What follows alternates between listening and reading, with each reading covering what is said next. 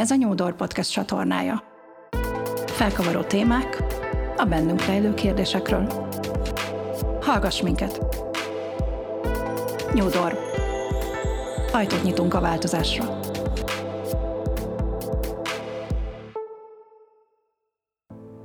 Nagyon sok szeretettel köszöntelek a mai adásban.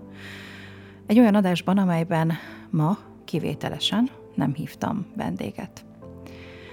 Ennek az az oka, hogy szeretnék megosztani egy olyan témát veled, veletek, amit nagyon bensőségesnek tartok, hiszen rólam szól, és egy saját coaching folyamat kapcsán, amelyben segítő coach támogatásával jutottam el a belső igazságomhoz, tehát ennek a folyamatnak egy nagyon fontos eredményét, illetve egy nagyon fontos kimenetét szeretném most elmesélni nektek.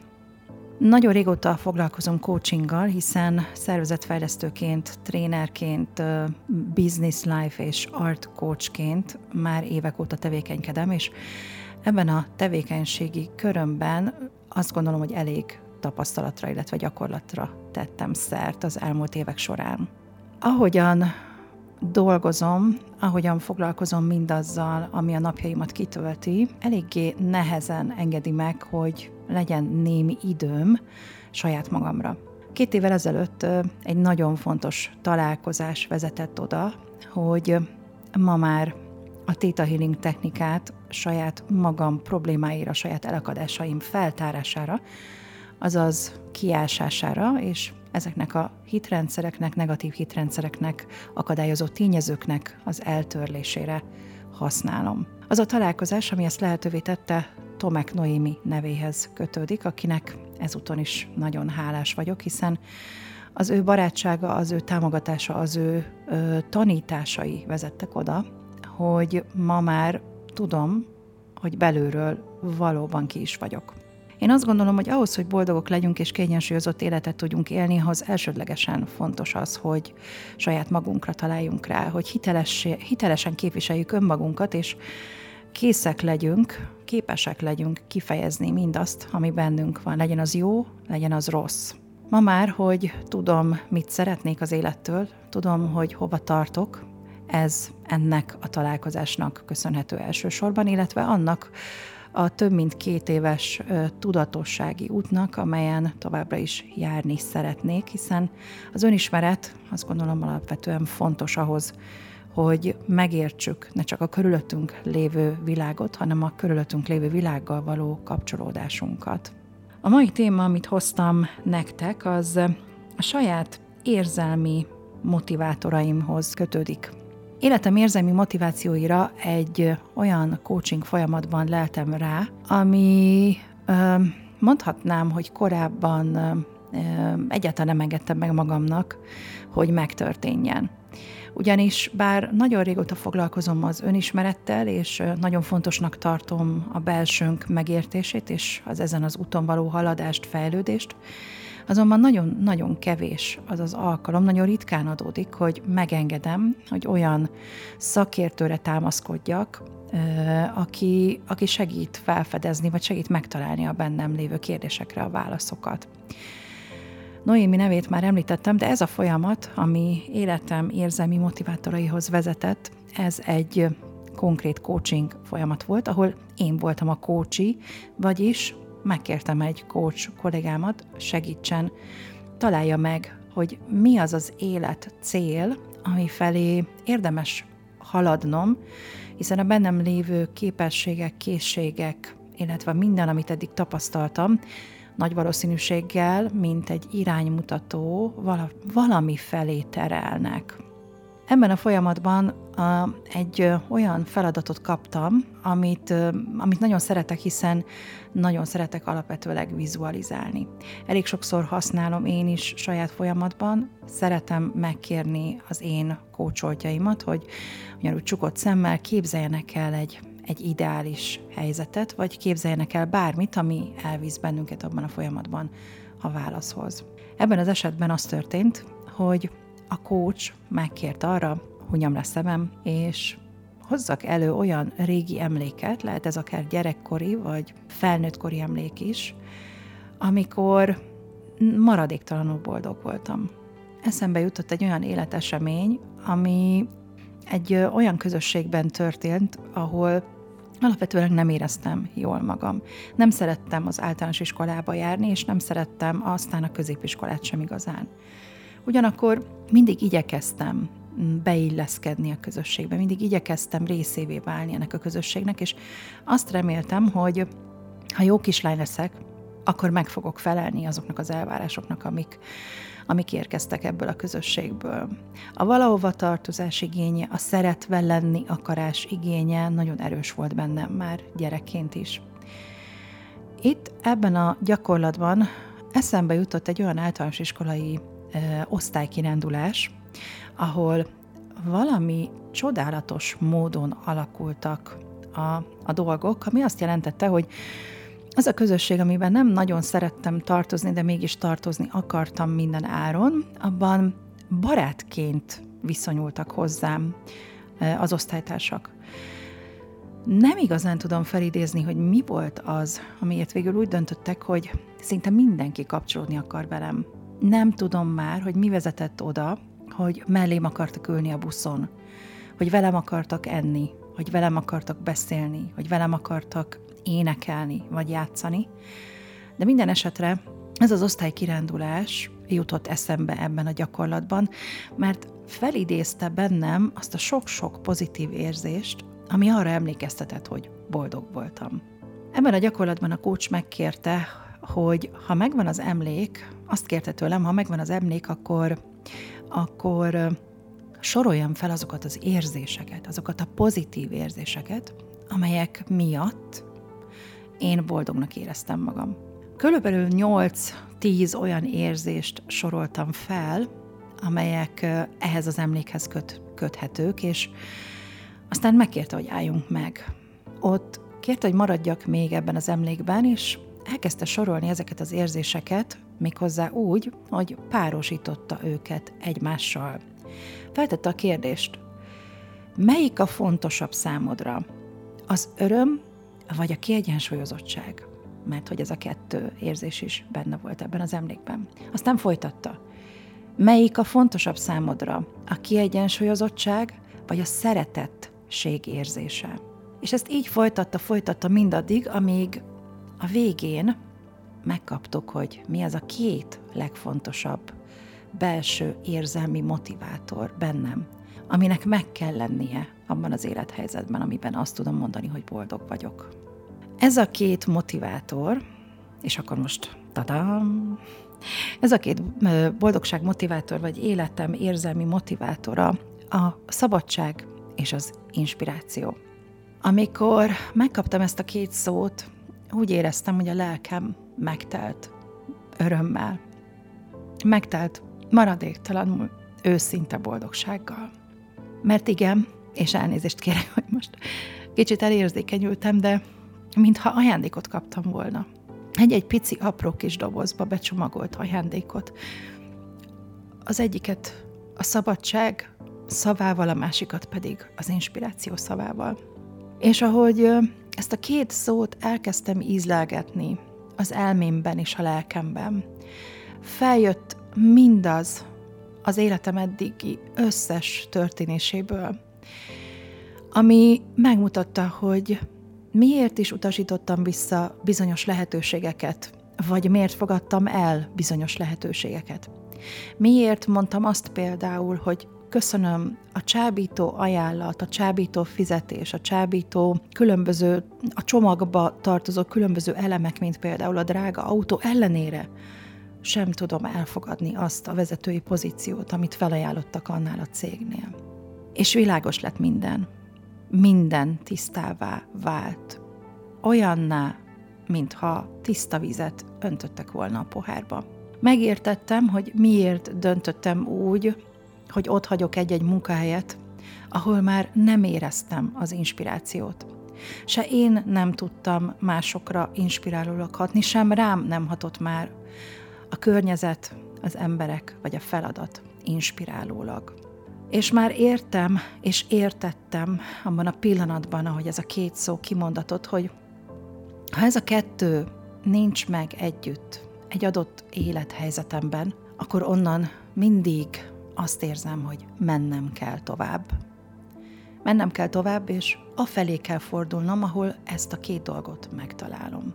A döntéseink, az érzéseink, az, hogy zsigerből tudjuk, hogy jó helyen vagyunk-e vagy sem, ezek olyan mutatók, olyan, nem is tudom, jelrendszerek, amelyek, amelyek meg kell, hogy, amelyekre kell, hogy hallgassunk egyszerűen.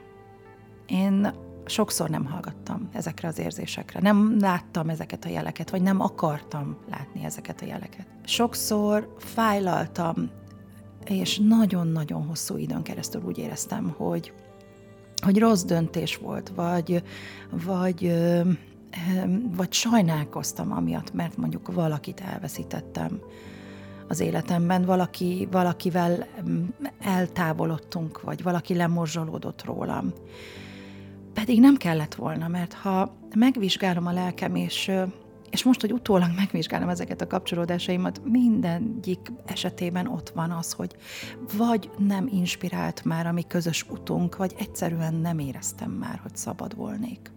A szabadságról azt gondolom sokat nem kell beszélnem nektek. Mégis engedjétek meg, hogy elmondjam számomra, mit jelent, hiszen, mint minden szónak, külön egyedi értelme van, mindannyiunk számára.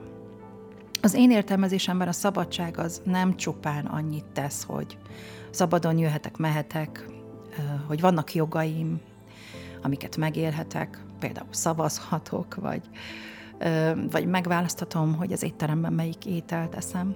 Számomra a szabadság ennél jóval, jóval több.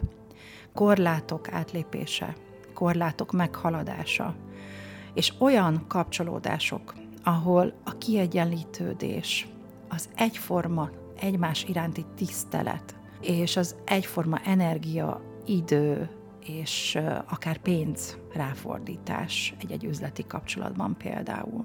Azokban a barátságokban, azokban a, személyes vagy civil kapcsolódásokban, ahol ahol ezt a fajta szabadságot nem érzem, illetve ezt a fajta kiegyenlítődést, ezt a fajta kölcsönösséget nem érzem, ott korlátozva érzem magam. Ott azt érzem, hogy én többet teszek a dologért. Többet teszek bele magamból. És egy idő után ez az érzés elkezd szűkíteni. Úgy érzem, hogy a lehetőségeim beszűkülnek, úgy érzem, hogy kinőttem azt a kabátot, és úgy érzem, hogy előbb vagy utóbb, de mennem kell, mennem kell tovább.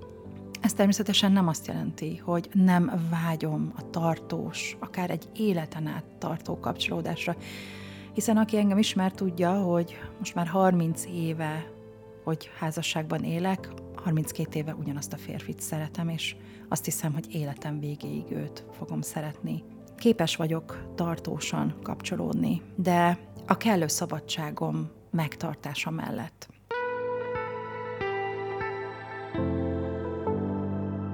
Ez a Nyúdor Podcast csatornája. Ha már a párkapcsolat, akkor ide kell, hogy behozzam. Azt gondolom, talán a házasságom pont ettől működik. Ez az élni és élni hagyni című motto, ez mozgatja. Pontosan tudom, hogy mire van a másiknak szüksége, és engedem, hogy a saját szükségleteit maga válassza meg, és meg is élje azokat. Ugyanakkor azt érzem, hogy a saját szükségleteimet is nyíltan, szabadon megfogalmazhatom és megélhetem. Ha nem szeretnék valahova elmenni közös programra, nem kell, csak azért, hogy megfeleljek a másiknak. Viszont ha szeretném együtt tölteni az időt, akkor szabadon kifejezhetem, hogy számomra mi lenne az igazán jó élmény ebben a közös programban megélem ugyanakkor a szabadságom mellett azt is, hogy a gondolataim szabadon szárnyalhassanak.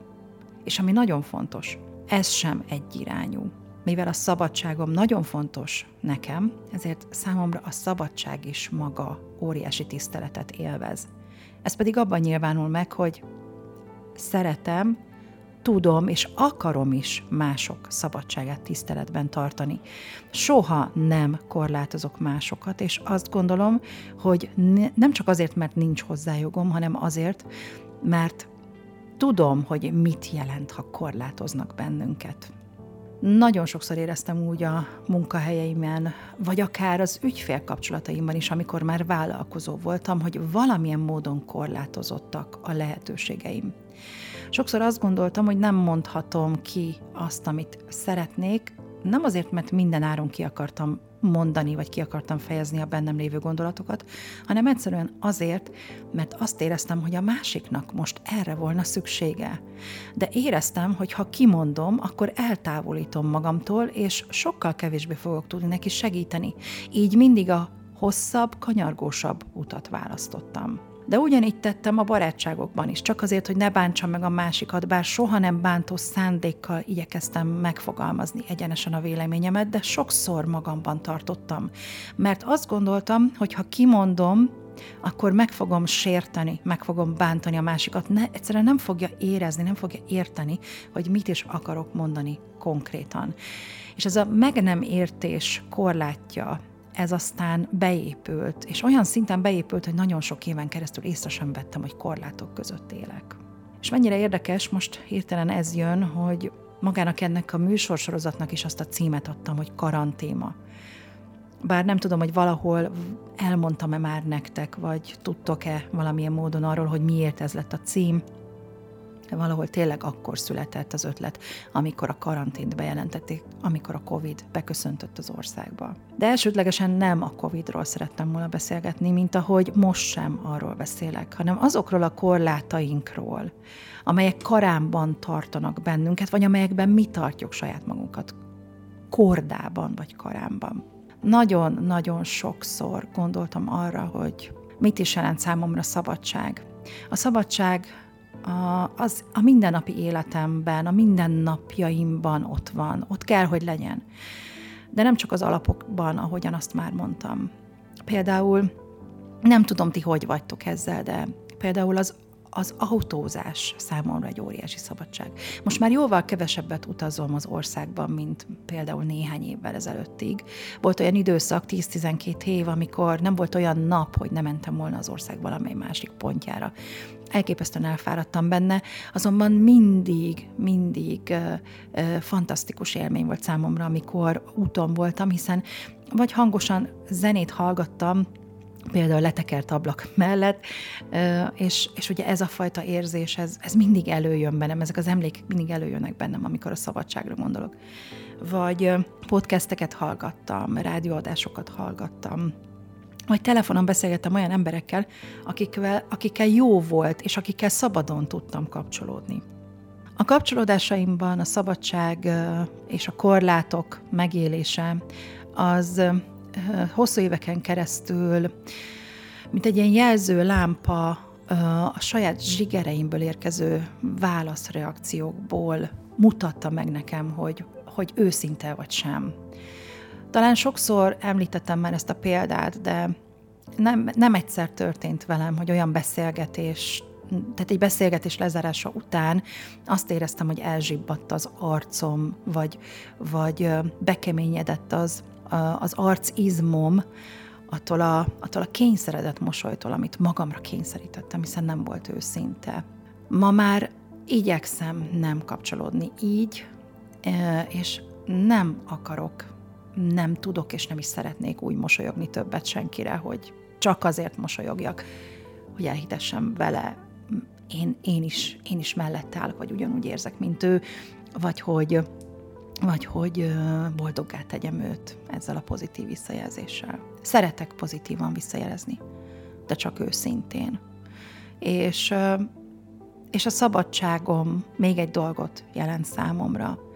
Azt jelenti, hogy, hogy szabadon választom meg, mivel foglalkozom. A szabadságomat a karantéma sorozatban is őszintén megélhetem, hiszen mindig behozom a saját nézőpontjaimat, és őszintén mondom el, amit gondolok az adott téma kapcsán. De ez a felület, ha már itt tartunk, lehetőséget ad arra is, hogy inspirálódjak. Inspirálódjak azokból, akikkel beszélgetek. Mert számomra is elképesztően fontos a saját magam épülése, építése szempontjából, és, és nyilván az életem következő lépései szempontjából is, hogy inspirációt nyerjek másokból. ugyanakkor nem tagadom azt sem, hogy nagyon szeretek másokat inspirálni. És ha, ha van ilyen, ha inspirálok másokat, ha, ha ez lehetséges, ha, ha visszaérkezik a visszacsatolásban, hogy mennyi inspirációt adtam, akkor, akkor ez engem boldoggá tesz. De az inspiráció az számomra nem pusztán annyit jelent, hogy hatást gyakorlok másokra. Azt meg pláne nem, hogy befolyásolok másokat.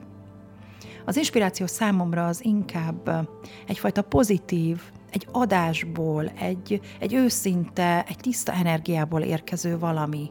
Egy olyan, amikor amikor valami benned van, és, és, és kifejezed, és kiadod, és odadod őszintén, anélkül, hogy arra gondolnál, hogy ezért bármit kívánsz a másiktól, bármit remélsz a másik részéről. Egyszerűen csak megengeded, hogy kijöjjön belőled az, ami vagy. Az üzenet, a mondani való, az az énekhang. Ha írsz, akkor azok a szavak, ha festesz, akkor azok a színek, azok a formák, mindegy, hogy miben fejezed ki, hogyan hozod le a saját üzeneteidet a fizikaiba, és azt hogyan adod át. Teljesen mindegy. De az, ahogyan átadod, és ha ezt őszinte energiából és tisztán adod át, akkor ez inspirálni fog másokat. Az inspirációnak soha nem az a célja, hogy, hogy követőket vonzom be, de akarva akaratlanul is vonz be követőket. Igen, és lesznek, akik utánozni is fognak. Igen, lesz olyan, aki másolni fog. Igen, lesz olyan, akinek nem lesz saját ötlete, hanem a te ötletedet fogja utána tovább vinni, akár úgy, teljesen szimplán, hogy mondjuk egy Facebook vagy egy Instagram posztodat, azt úgy, ahogy van, megosztja a saját közösségével. De akkor is inspiráltál mert adtál valamit magadból, mutattál valamit magadból, ami, ami a másikat aztán valami olyan dologra késztette, hogy azt tovább vigye. És hát mi más lenne a bennünk megfogalmazódó üzenet, mint, mint az a mondani való, amit ha, ha nem mondunk el, akkor, ha nem jutatunk el senkihez, akkor attól még érvényes egyértelműen, de, de nem tud másoknak is változást vagy segítséget hozni. És igen, az inspiráció bennem mindig egyfajta művészi kifejezési formaként jelent meg, hiszen én is nagyon szeretek írni, nagyon sokáig zongoráztam, saját költeményeim voltak, saját zenekölteményeim is voltak, saját írásaim vannak, voltak. Ma is nagyon-nagyon sokat írok, és tervezek is könyvet írni, illetve hát írok is most éppen de nagyon inspirált például akár egy jó film is. Most is vannak olyan kedvenc filmjeim, amiknek a, egy-egy jelenetére visszagondolva újra és újra azt, azt a pillanatot élem át, ami, ami engem aztán inspirált valami, valami új dolognak a létrehozására. És, és miután nagyon szeretek olvasni, könyvek százait tudnám felsorolni, amelyeknek lehet, hogy csak egy-egy mondata, vagy egy-egy oldala, de inspirált valami olyanra, amivé aztán váltam, vagy amit aztán létrehoztam.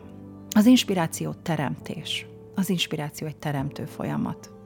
Egy ihletettség és egy áldás. Egy áldás, ami fentről jön. Most megint elérzékenyültem. Szóval a szabadság és az inspiráció bennem az a két nagyon-nagyon fontos érzelmi motivátor, aminek mindig meg kell lennie ahhoz, hogy úgy érezzem, hogy a helyemen vagyok. És most, hogy itt ülök és beszélek hozzátok, és tudom, hogy meg fogjátok hallgatni. Most megint érzem ezt az elképesztő boldogságot, hiszen inspirált vagyok arra, hogy elhozzam nektek az üzenetet, ami, ami éppen most rajtam keresztül, vagy bennem fogalmazódik meg, és remélem, hogy inspirállak benneteket arra, hogy ti is megtaláljátok a saját érzelmi motivátoraitokat, és minden mellett megélem azt az elképesztően csodálatos szabadságot, amit ad az, hogy most beszélhetek ebbe a mikrofonba, a fejhallgatóval a fejemen, és, és elmondhatom nektek őszintén, megoszthatom veletek őszintén, hogy az életemet melyik két belső érzelmi motivátor hajtja előre. Hála szíve köszönöm, hogy itt voltatok velem.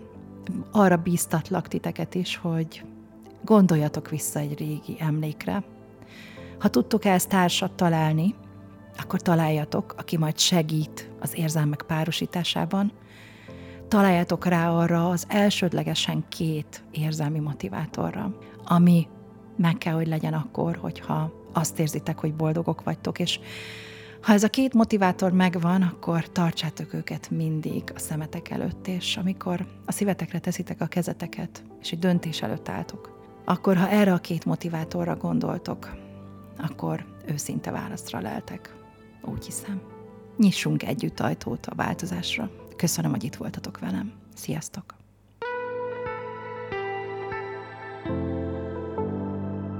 Ez a Nyúdor Podcast csatornája. Felkavaró témák a bennünk rejlő kérdésekről. Hallgass minket! Nyúdor. Ajtót nyitunk a változásra.